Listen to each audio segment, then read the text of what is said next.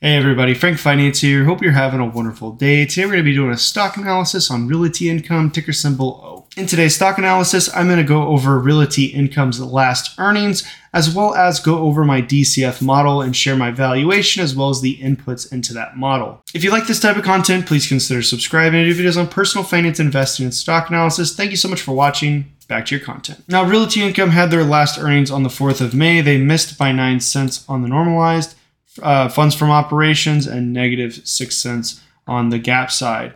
The revenue came in at 807 million dollars and they beat by uh, almost 16 billion or 60 million there. On the uh, estimate for next quarter, they look like to have uh, funds from operation of 43 cents a share.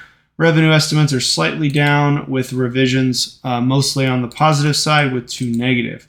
So we'll be looking for that in early August. All right, jumping into Realty Income ticker symbol O's DCF model. Now going straight to the valuation, I have them at $89.61 and $71.40 for the EBITDA multiple. Now let's talk about some of the inputs on how I got to that number. So starting with the growth rate, I have them at 45%, 10%, 9%, 8%, and 7% from 2022 to 2026. The discount rate, I have it 11%. This is what's used for bringing back the free cash flow, or in this case, the funds uh, funds from operations back and discounting those.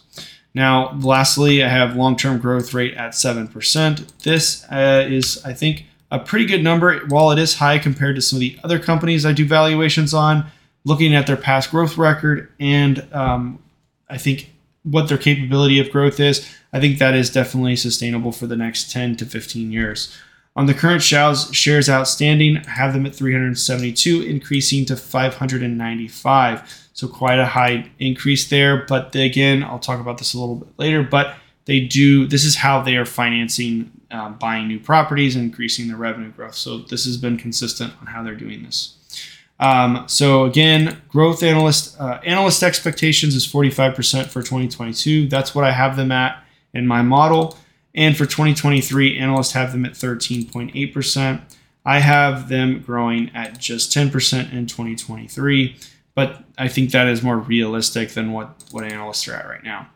Um, one thing just to remember is REITs, they have a dividend, and the dividends are taxed, uh, in my opinion, unfavorably at ordinary income. It doesn't really matter who you are. Um, if you can get, uh, you know, a better, you know, getting long-term rates on um, your dividends, then that's better. But with REITs, it's always ordinary income. You can't get around that. The only way you can really get around it and deferring it is putting, um, you know, buying it up in a tax deferred account, like a, um, uh, you know, like a 401k tax deferred.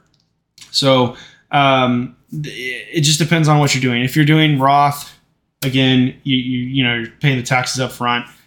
It's tax free moving forward. So, um, you know, it's up to you how you want to how you want to go about that. Shares outstanding will continue to expand as it's the main revenue um, main main way they're um, raising raising financing money in order to raise their uh, growth through their revenue.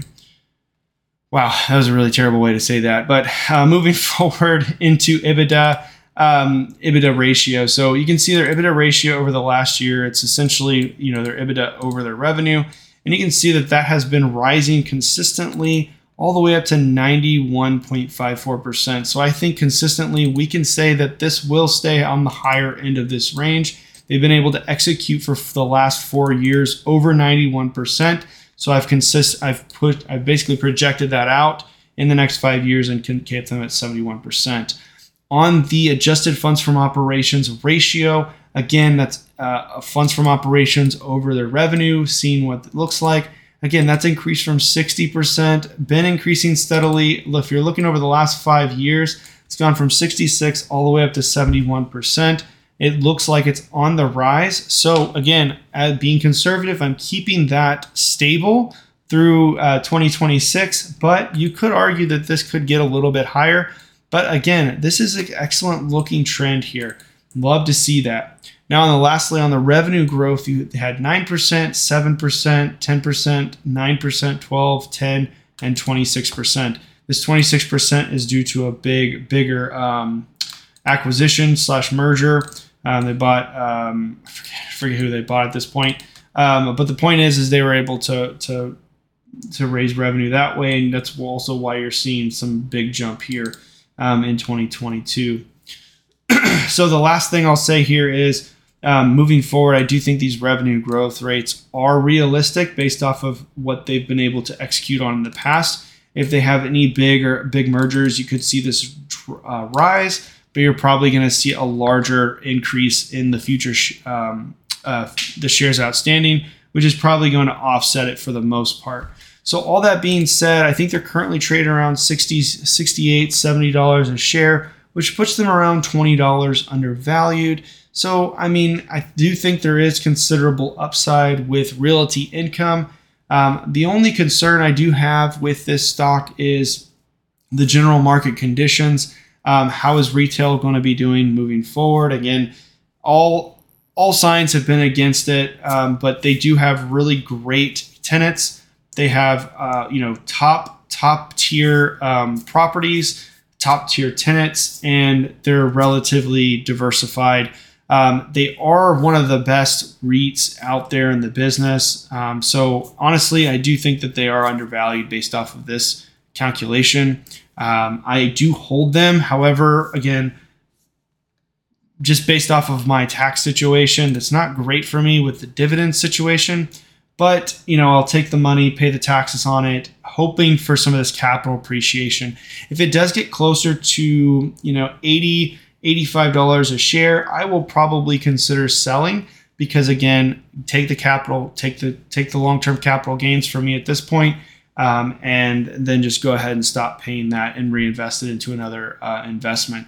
Unless once it gets to that 80 $85 range, I think this has gone up, then I may I may hold on to realty income. It just depends. Um, this has been a good investment for me so far. I do want to just um, be mindful of how rates are going to shift things moving forward. Um, since their main financing is in their shares, I don't think increasing interest rates are going to affect, the, affect them too much, um, but we will want to pay attention to that if it is going to have any uh, negative impact on them. I don't expect it to have too big of an impact on them, but we will want to pay attention to that. I could be wrong. If you like this type of content, please consider subscribing, hit that like button. Thank you so much for watching. My name is Frank, Frank Finance